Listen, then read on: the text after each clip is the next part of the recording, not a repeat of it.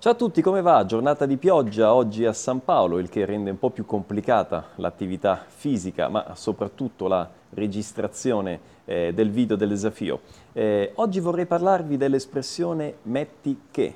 Ci sono molti studenti che recentemente mi hanno chiesto, Pierluigi, ma cosa significa questa espressione? Dunque, partiamo con un esempio. Io eh, la domenica solitamente vado in giro in bicicletta e eh, se voi vedete nel porta oggetti sotto la sella della mia bici c'è sempre una camera d'aria eh, di scorta e qualcuno di voi potrebbe dirmi Pierluigi, ma perché ti porti una camera d'aria eh, di scorta quando vai in giro in bici?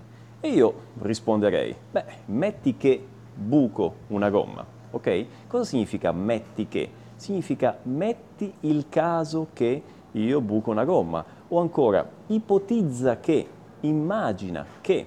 Quindi questo è il significato di metti che e l'espressione portoghese che più si avvicina al metti che è vai che, ok? In italiano si potrebbe anche dire e se buco una gomma, ok?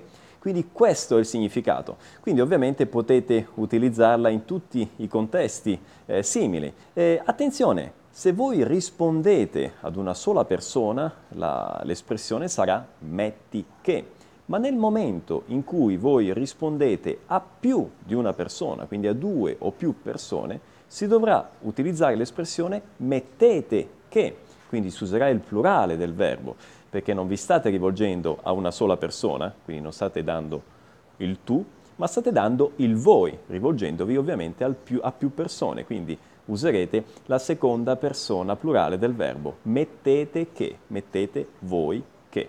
Ok? Bene, insomma, spero che sia eh, chiara questa espressione e che abbiate capito eh, quando e come usarla. Eh, ovviamente vi invito sempre a commentare, aspetto i vostri suggerimenti e, e ci vediamo come sempre al prossimo video. Ciao ciao!